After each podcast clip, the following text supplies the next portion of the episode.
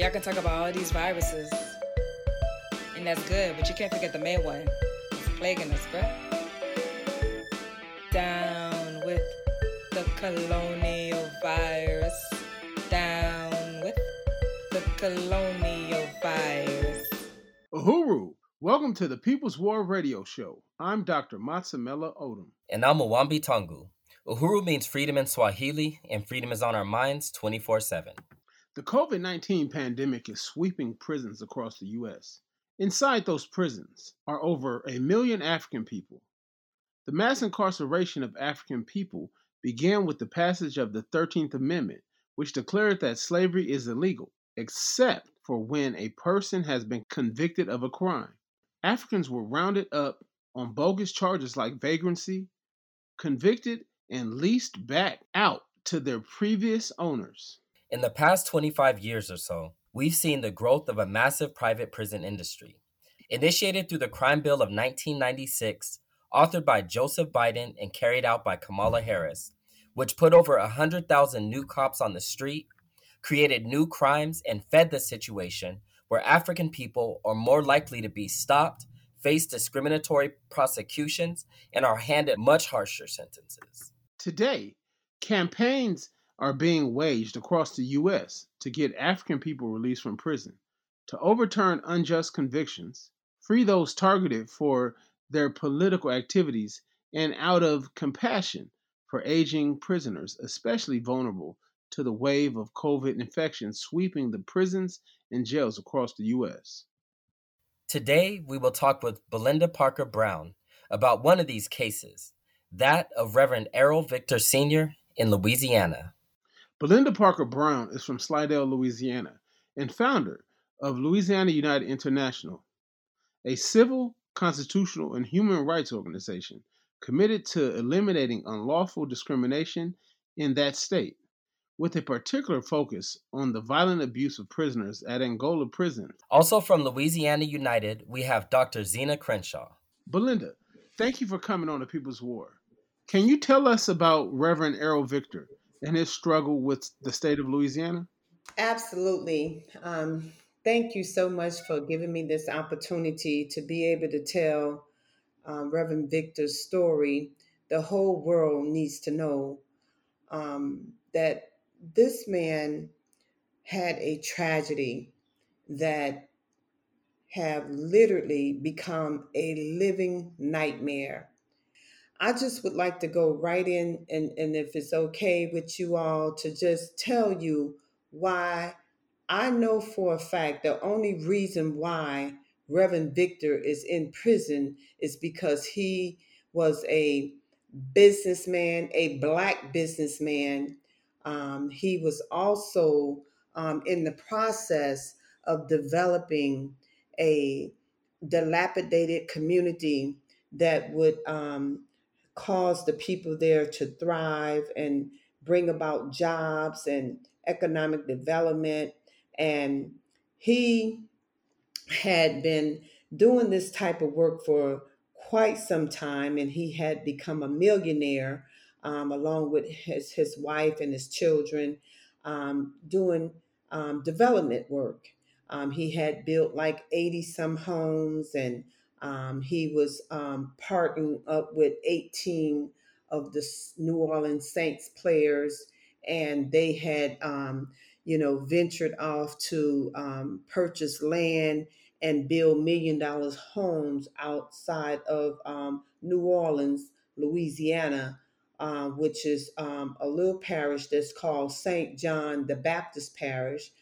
if you Google that parish, um, that parish is now known as the Death Alley because of the fact that they had um, some um, chemicals in the air out there that would making that were making the residents um, and the citizens sick.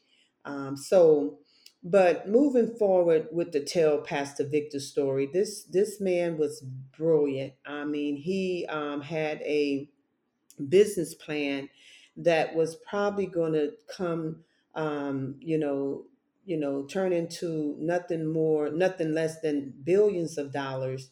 Um, he had a plan to build like a strip mall, hotels, um, you know, a Piggly Wiggly, one of the leading um, market um, grocery stores um, in Louisiana.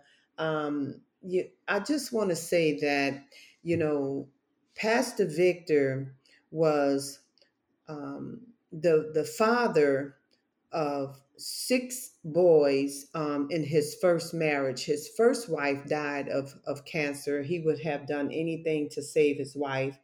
Um, so he married his second wife um, that had five boys, and in that union, um, they had two more boys, which gave which gave him a total of thirteen boys.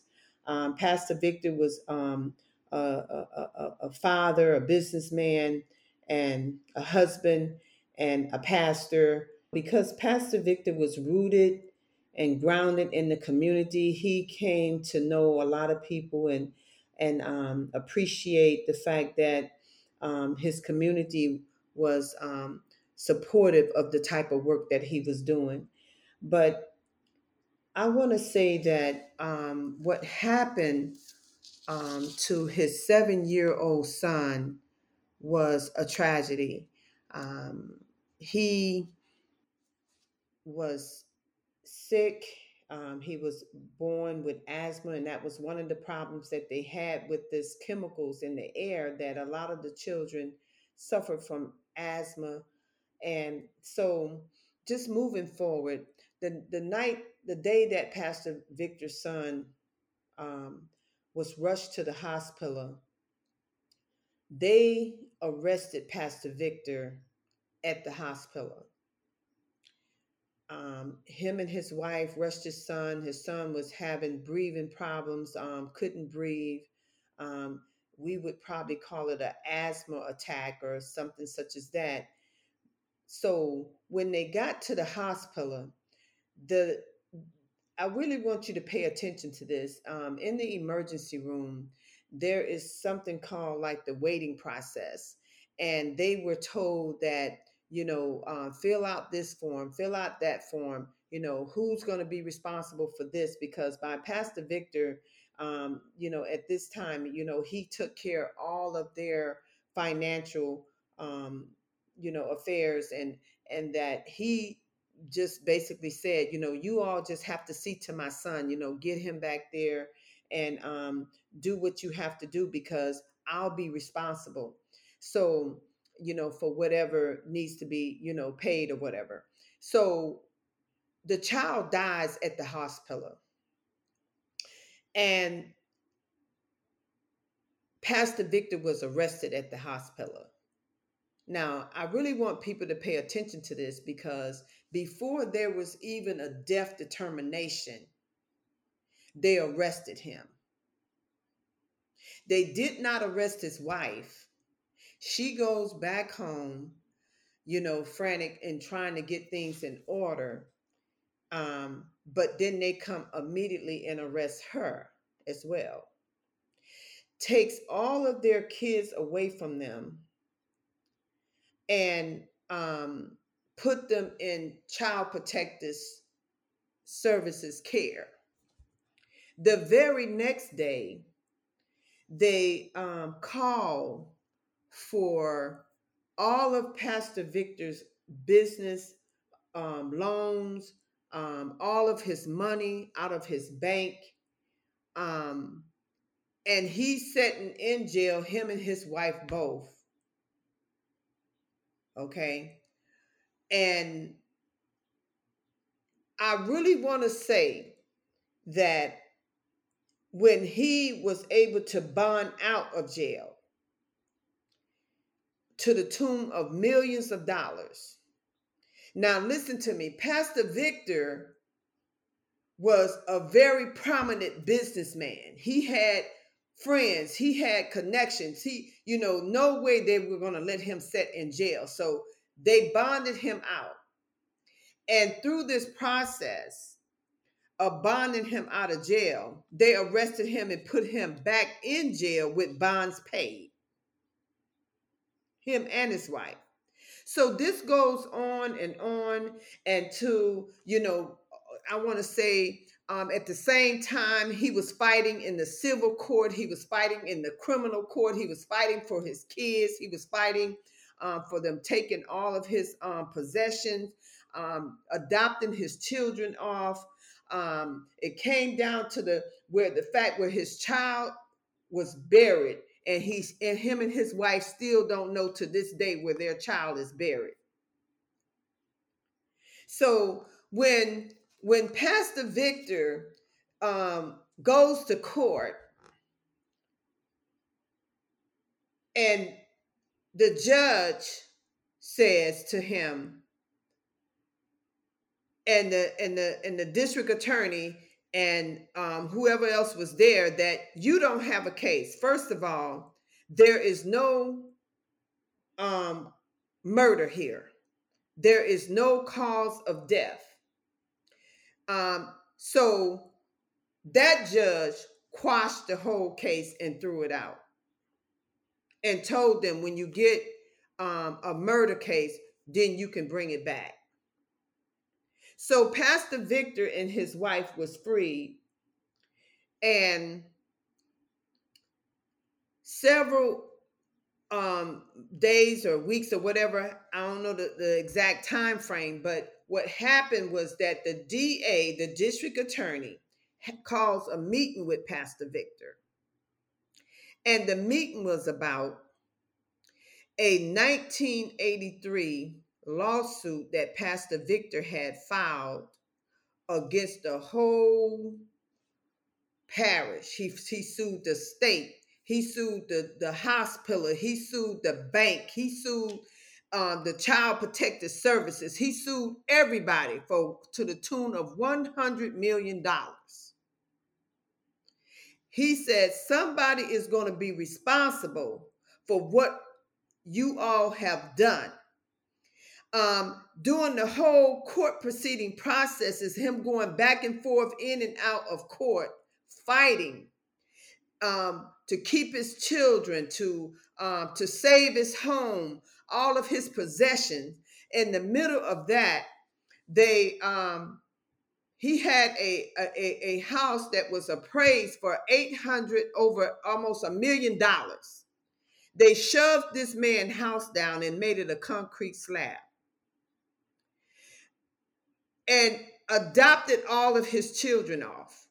So when he told them that somebody is going to be responsible to pay and they they pull out the, the, the 1983 lawsuit and say you're going to take this away or else you're going to spend the rest of your life in Angola.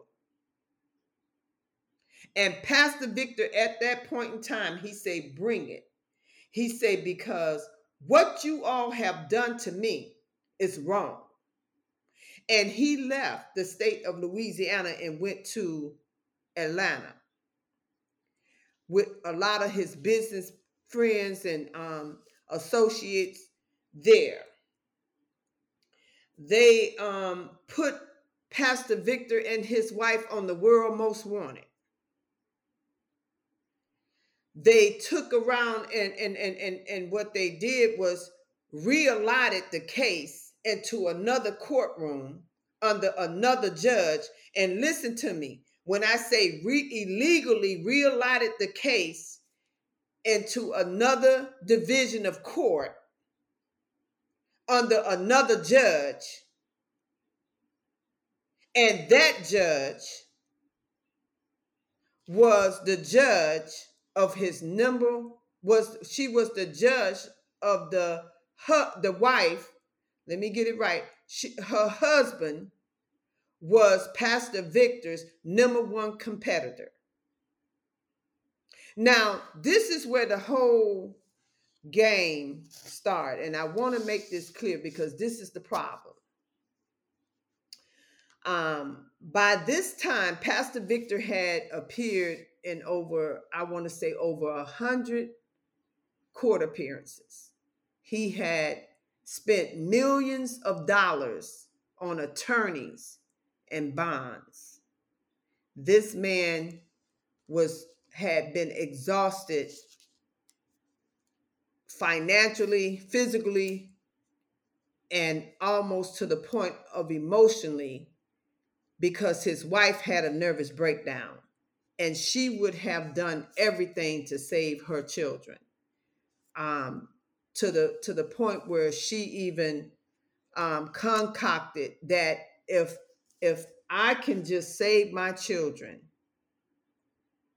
um, with the with the lawyer you know telling her that you know you got to kick him under the bus in order for you to um, be able to um, you know save your children. If not all of you know both of you going to go to prison and you will never see your children again. She had a nervous breakdown because of the fact that she would have done anything to save her children. At the time her babies was like about you know um, a year and a half two years old. And um, that was um, a traumatic um, trauma for her. And I, I want to say this that by the time that Pastor Victor joined up with um, Louisiana United International um, to help him, his outcry was is that I need an attorney because all of these attorneys were trying to force and badger and threaten Reverend Victor to take a plea. And he said, I refuse to take a plea because I haven't done anything wrong. And he needed an attorney because he was due to go to trial. And the trial was due to get started in less than weeks. And he did not have an attorney. So we were very successful in being able to obtain an attorney for him that would go and um, represent that that actually that filed a motion to enroll on his case. And we appear in court with this attorney along with my assistant. And we get there. And the judge tells the attorney that if you're not ready to go to trial today, then I would advise you not to enroll on this case. The attorney looked at me, looked at Reverend Victor, and said that I cannot enroll on your case because this would be um, um, this would definitely put his law license at risk of ineffective counsel because at this time he had never met Reverend Victor and he wanted to enroll so that he can get a continuance to have an opportunity to meet with his client. And the judge told him, I advise you not to enroll because you have to go to trial right here, right now, today. So that day, the trial started and I'm moving on to to to speed things up because um, again, the only reason why Reverend Victor and his wife was given um, his wife was given 40 years in prison and he was given life with a non-unanimous jury verdict. Pastor Victor tried his own case, not only for himself, but for his wife as well. And he beat him. When the jury came out, it was nine to three, which would have been a hung jury. The judge stood up, hit the gavel, and said for the jury to go back in there and come, and they better come back out with a verdict. Now, mind me, the whole court was a, it was, you know, if you, eh, eh, some people say kangaroo court, but I'm telling you, this was a lynching in your face, blatant. The worst thing you can ever experience. Because I was threatened in the courtroom by the judge to put a gag order on me for bringing the media in just to see what they were doing in the courtroom. And the things that they were doing in the courtroom was the worst thing I had ever experienced or seen in my life when they took my assistant that was not an attorney that had never met Pastor Victor and appointed him to assist Pastor Victor. They also told me that I could not be in the courtroom and I could not bring media in the courtroom. And told the media that they were gagged and scared them off. How's it been for him behind bars? How's he holding up? This has been going on for now over 10 years. Um, and it's really bad, especially now that we have this deadly coronavirus. Um, I want to say that when when the district attorney told him that he would be spending the rest of his life in Angola, Pastor Victor was had been in um, just recently was released from Angola because we were successful in changing this racist, unconstitutional Jim Crow law that he was convicted up under, which is the the 10-2 is what we call it, but it's a non-unanimous jury. And and when um Ramos versus Louisiana back in April of 2019, we won that decision that came down. Uh, I mean, November of 2019, and then April of, of, of 2020, the Supreme Court ruled that um, the unanimous jury verdict here in Louisiana was only two states in the whole country that did it was unconstitutional. So Pastor Victor beat him again, and they had to release him from Angola after spending six years in the Angola prison, which is known as one of the worst prisons in the world, the, the most bloodiest prison, if, if not the worst prison in the whole world. Um, they had to release Pastor Victor from Angola because the United States Supreme Court, the highest court in the land, vacated his conviction. So that means that he was no longer DOC property and that they can no longer hold him in the state penitentiary. So they remanded him back down to the lower um, um, jail, um, parish uh, or lower courts, which would be the parish jail and Pastor Victor have been sitting in the parish jails.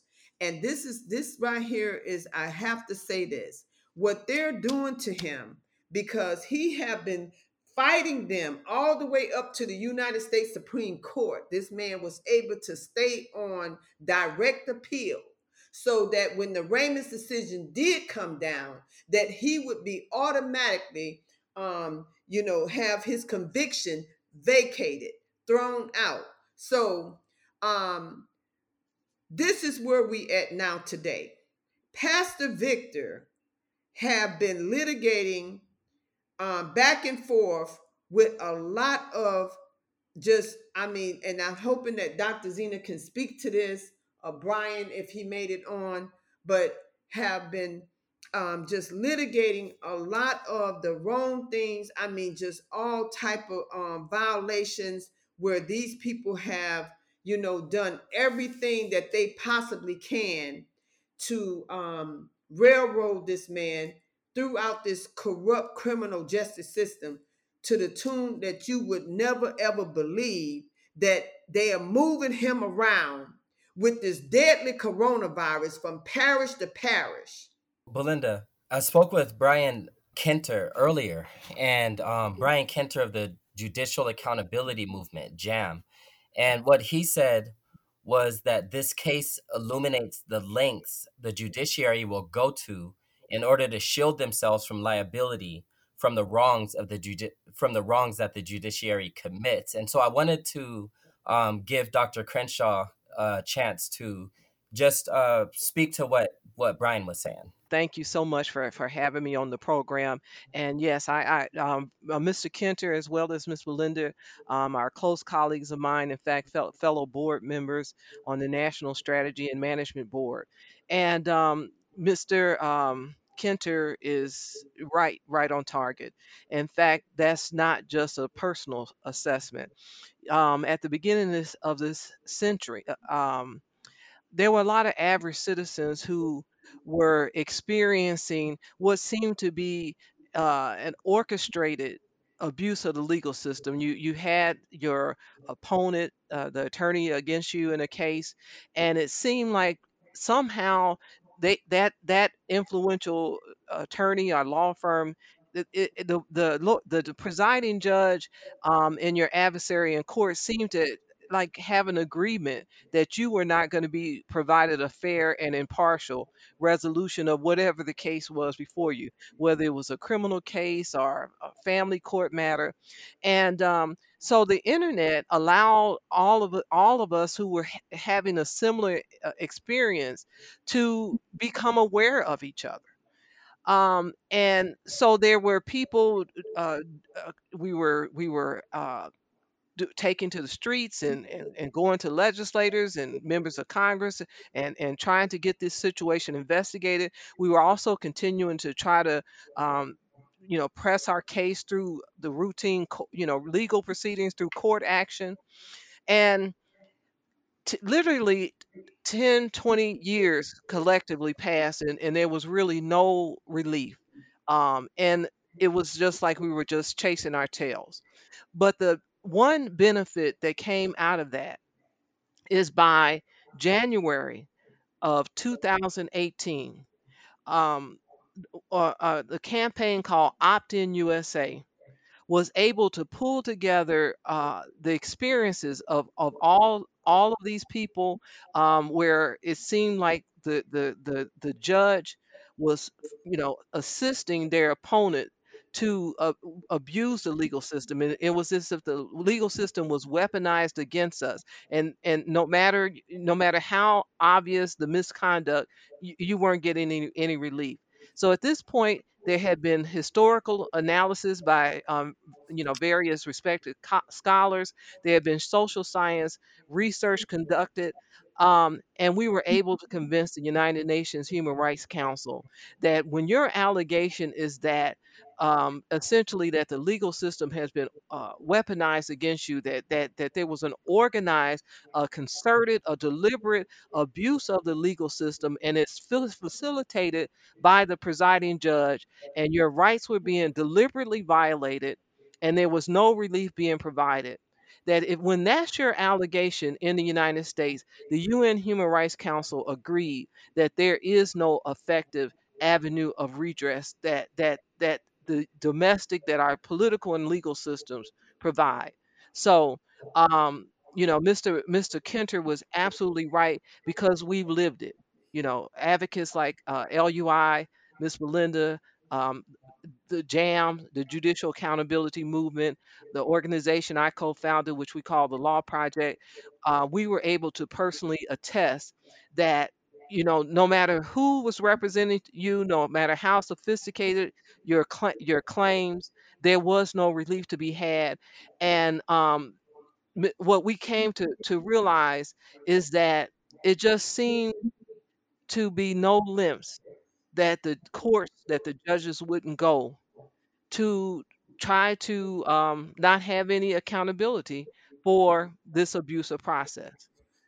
You know, I, I just want to say that, you know, what what I have witnessed in Pastor Victor's case is just, you know, outrageous. Is um, you know, um, it- it's a state of emergency um, for what Dr. Z is talking about. You know, we can no longer stand idly by and just uh, witness these type of atrocities happening in our um, justice system, where there is um, just absolutely um, tyranny that's being put up on um, people like Pastor Victor and his family and his children are still trapped in this nightmare.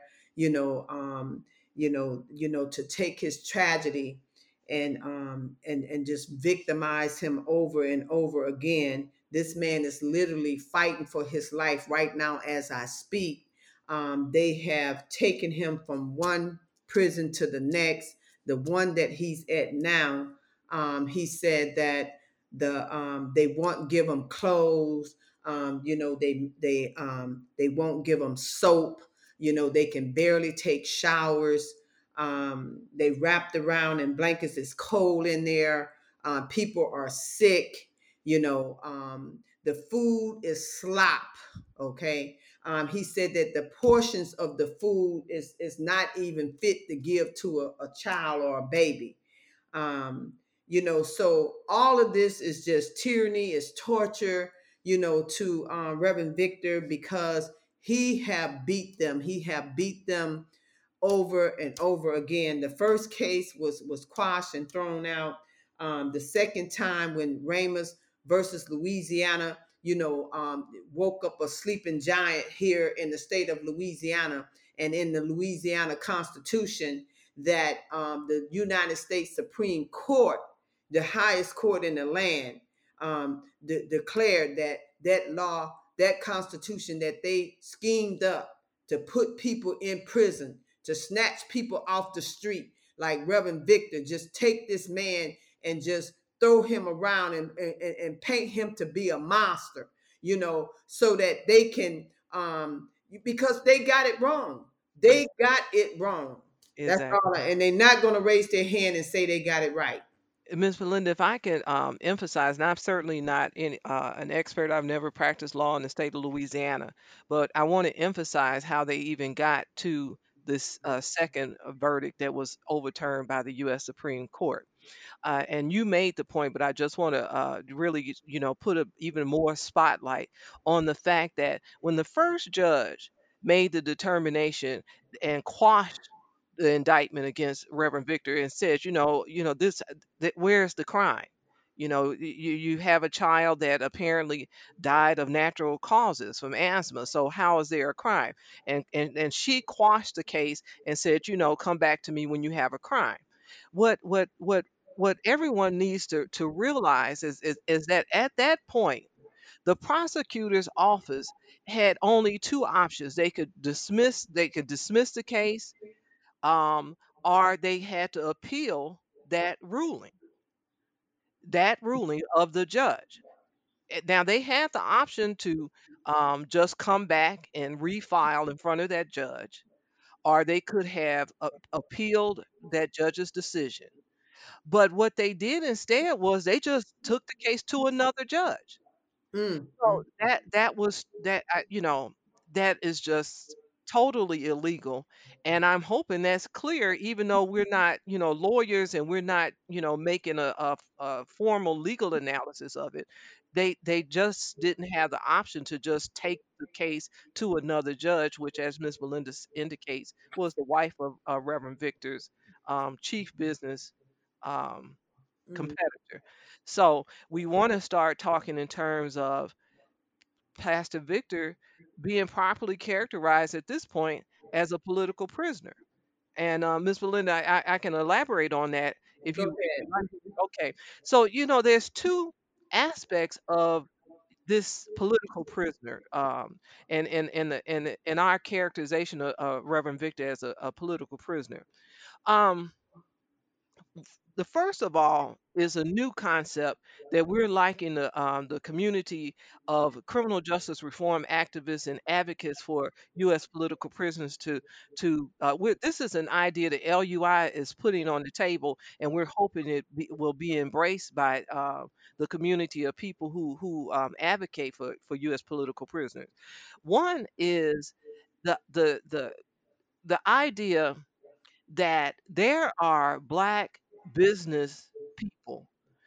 Um, they're either visionaries and they have, you know, these, you know, um, groundbreaking business concepts or products or services, and perhaps they, they, their business hasn't become operational or you have these black business visionaries who who have become moguls, uh, which is pretty much what Reverend Victor was. He he was very much in the in the in the course of building up his uh, community em- empire.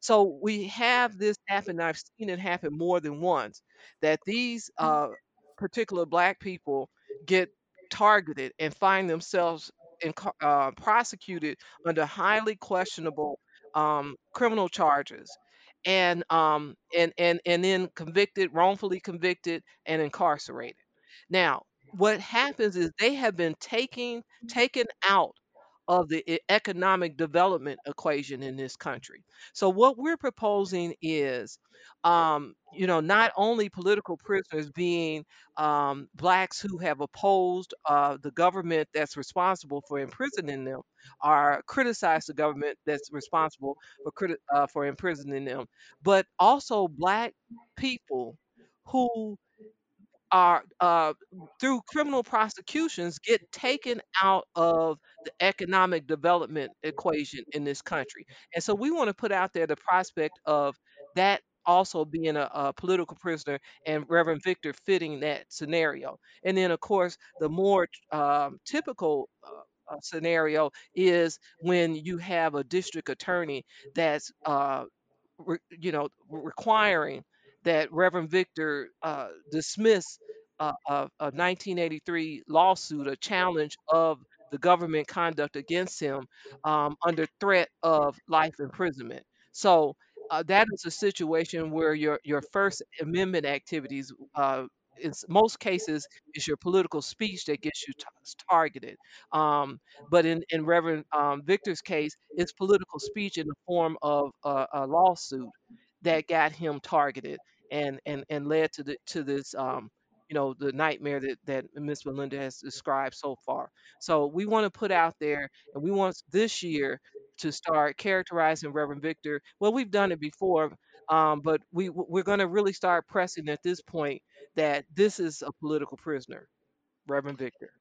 Well, yeah, thank you for that because we know that the colonial oppression that African people face uh, within the U.S., but also all around the world, has to do with the either the exploitation, the surplusing, or the uh, yeah the theft of our value in multiple different ways. So um, you know whether that value is as uh, workers, that value is as economic producers, and that really is the, the the level of struggle that I think you are outlining in terms of saying, hey, Africans are being politically targeted uh, for a variety of different reasons. So thanks for that. You are listening to the People's War Radio Show, produced by WBPU, Black Power 96.3 FM in St. Petersburg, Florida. Our guest today is Belinda Parker Brown and Dr. Zena Crenshaw. Belinda, Reverend Victor spent some years in Angola prison, which is notorious. Can you tell us about Angola prison in Louisiana? Absolutely. Um, you know, Angola, like I said, is it's a mockery. Um, it, it was known as the worst, uh, most bloodiest prison in the whole world, and um, Louisiana became the the um, the, the, the state that was um, had more people incarcerated than anywhere else in the world. Um, and you know, if if you know your history here in Louisiana, um, right down here in, in New Orleans on the um, on the um, Gulf of Mexico, where the barges, you know, the slaves would come in, and the blocks there they would is the place where they would um, sell the slaves from. And when the slaves would cry out, they would say that, you know, I want to go home. So um, home for them was Angola, um, Africa, you know, and um, so the, the the it became like a joke. Okay, you gonna go home, all right? We gonna you know um, put you in Angola, and um, Angola is is sits on about I want to say um, thousands of acres, you know, thousands of acres. And when you drive up out there, you got to go in like about you know um, about ten miles just to get into the gate. Okay, and uh, when you the first thing you see is black cows, and then swamp, you know, full of alligators and crocodiles or whatever and um poisonous snakes and you know angola is is is almost like a it's like a a, a scary like a, a, a nightmare when you say that name. Because i remember as a little girl growing up my grandmother would say you know if y'all don't behave you're gonna wind up in angola. So it became like a just a known thing. Um I want to say this that Pastor Victor Victor is a brilliant man. This man, you know, he conquered Angola, and um, he was in a dome with a hundred men to a dome, and what he did was converted all of those young men and um, you know to um, converted their faith and um, to believe in God, and also started a choir, a men's choir, that he earned a lot of respect for those young men there and throughout the prison. So they kind of like put him up, put him over the garden because all he eat is vegetables and he put they put him over the garden and he was able to train these young men how to grow all types of fruits and vegetables out there in Angola. So he was a very um, success in Angola um, and made it through all of his suffering um, and was just recently released.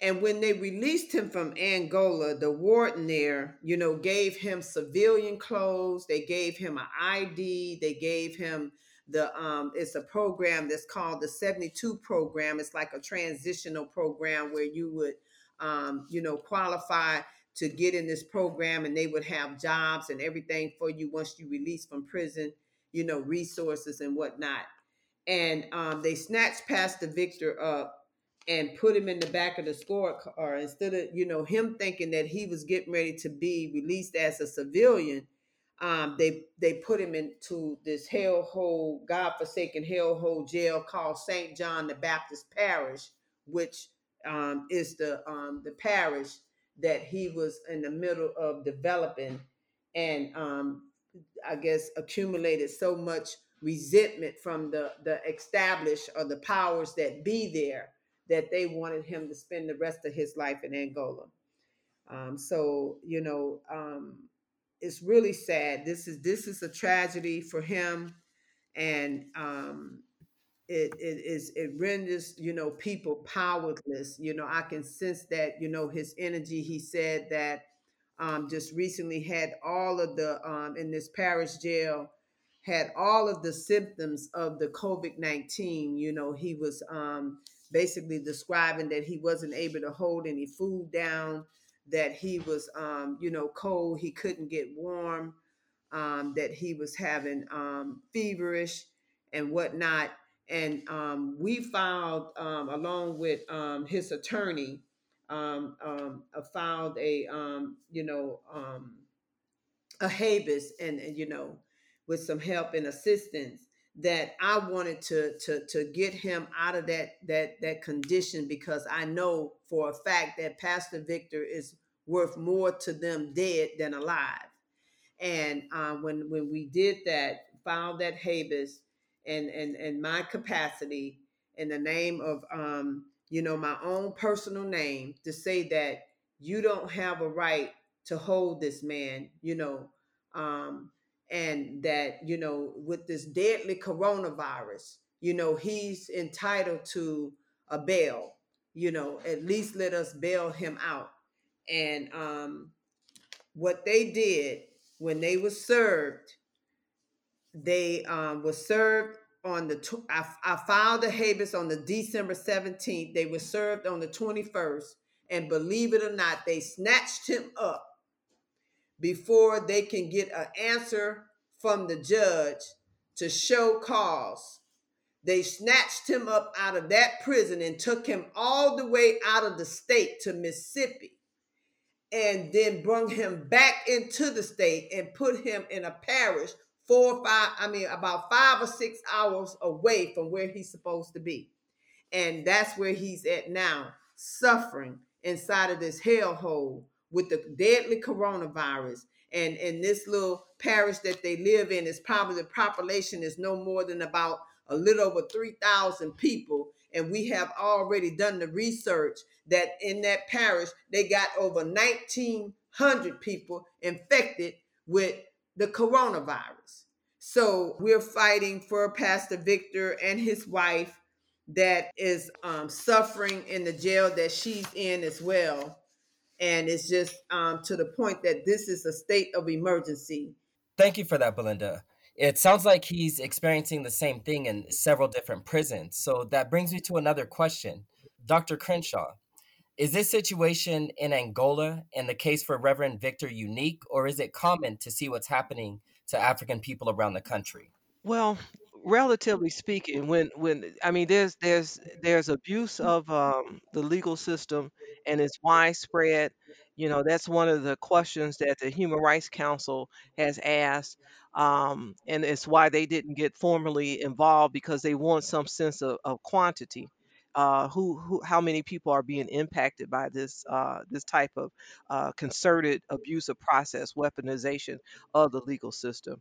Um, we we have estimates that suggest that there are literally 10, 10 to 20 or so mi- million uh, people who are directly impacted when you take into consideration uh, the litigants and their nuclear family. Here in Louisiana, we call it the home cooked meal. And the reason why we call it the home cooked meal is because of the extreme that the extreme that these people would go to just to get a conviction. You know, we were successful in getting a district attorney indicted here in the parish that I live in because he um, nicknamed this parish um, Saint Slaminy, you know, because it was Saint Tammany. And he would um, put people in prison on concocted, fabricated, um, just fraudulent information because he wanted to preserve his 99.9 conviction rate. And, and, and how they did that was by badgering and threatening people to take a plea. They was like, if you don't take this plea, we're gonna put you in front of an all-white jury and we're gonna give you life. Life for snatching a purse, life for smoking a joint, you know, life for, you know, um, whatever. It, you know, especially when we got the um that um that was mentioned in the beginning that this multi bill, you know, all they needed was was three uh no two or three misdemeanors, I'm not sure, to make them a felony, join them together and make them a felony. And if you had um, one or two, uh, two or three felonies, then they can multi-bill you and give you life in prison because now you're a career criminal. Uhuru. Thanks for that, Sister Belinda, because this really sounds like colonialism. It sounds like the relationship African people uh, have had to the U.S. economy, uh, and that that relationship has remained unchanged since our capture from Africa. So, uh, you know, thank you, thank you for that. Uh, I'm really appreciate uh, the point that you're making about Louisiana specifically, because we know that you know Louisiana is the northern tip of the exact same uh, slave empire that enslaved Africans in Haiti. So, um, what you're calling for uh, is organized resistance. You are listening to the People's War Radio Show, produced by WBPU, Black Power 96.3 FM in St. Petersburg, Florida. Our guest today is Belinda Parker Brown and Dr. Zena Crenshaw. Belinda, can you tell us a little bit more about your organization? How you have been able to be a catalyst uh, to overturn the disparities that have been uh, uh, that have plagued African people getting trapped behind these prison bars? Yes. Um, you know, you said it earlier, is that um, it's so important for us to be able to organize and mobilize and expose this type of injustice that have been taking place in our courts um, throughout our community. Um, it's so important right now for people to understand that, you know, we have to unite. We have to come together. We have to be able to um, be a force to be reckoned with when it comes to this type of injustice. One of the things that, you know, LUI really want people to know that we take this personal. We do not want people to feel as though that they're alone. When I have a person come to me and tell me, you know, I paid a lawyer, you know, fifty, sixty thousand dollars, and he forced and threatened me and badgered me to take a plea It's something seriously wrong with that. And when I have a lawyer that I know that, you know, he's he's um in cahoots with the prosecutor and the judge and the sheriff and the police officer, I don't stand a chance. And what we're saying that we have to expose that. And that's what Louisiana United International been doing. And I also want to say that we need the citizens of Louisiana and all of America and the international human rights community to join LUI in asking how our state treatment of Reverend Victor could pass for justice in a civilized society. This is wrong. This is wrong. Prison for profit is wrong. Putting people in prison and making slaves out of them is wrong. Working people for four cents a day and making people billionaires is wrong. And we have to expose it. Here in Louisiana, we're in a state of emergency. This is serious for all of our listeners out there. We're not making this up. What we really need right now is, is that all of America to the, the whole world people to to support this effort you know to help us and join up with us. You know we need all of the um the the, the international human rights um community you know to join with LUI you know and asking how our state um Louisiana can help you know, how the people here in Louisiana can help support Reverend Victor. You know, go to our website at, you know, like us on Facebook, Louisiana United International. Our website is www.launitedi.org. And you can also email us at info info at launitedi.org. We need to hear from people. We need to know that you're out there and you're listening and you're concerned about what Dr. Zena mentioned earlier is that we have the door, we have the gateway to fighting these type of atrocities that not just only Pastor Victor and his wife, but many, many others here in the state of you of, of uh, here in the United States of America, where they have blatantly disregarded us when we have these type of situations happening in our criminal justice system. Thank you. Yeah, thank you, thank you. Really appreciate that. We're reaching out to advocates and, and, and concerned citizens across the country because we want to uh, we already have in place a working group that's addressing uh, the COVID 19, the impact of COVID 19 on uh, Louisiana's incarcerated population. And a, and, and a sub uh, topic of our working group is Reverend Victor's case. You are listening to the People's War Radio Show, produced by WBPU, Black Power 96.3 FM in St. Petersburg, Florida. Our guests today were Belinda Parker Brown, and Dr. Zena Crenshaw. WBPU is a project of the African People's Education and Defense Fund, a nonprofit organization whose mission is to defend the human and civil rights of the African community and address the grave disparities faced by African people in education, healthcare, and economic development. For more information on the African People's Education and Defense Fund, visit apedf.org. Episodes of the People's War radio show are available on the Black Power Talks podcast on WUBP.podbean.com. For updates and resources to fight the coronavirus or to volunteer with Project Black Ankh, visit developmentforafrica.org. We'd like to thank our guests, Belinda Parker Brown and Dr. Zena Crenshaw, for joining us today. We'd also like to thank you, our listeners, for tuning in. Mass incarceration, that's colonial virus.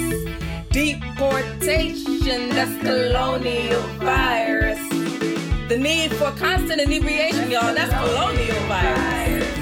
Attacks on black women, That's colonial virus. attacks on black men, That's colonial virus. Attacks on black children. that's colonial virus. No more of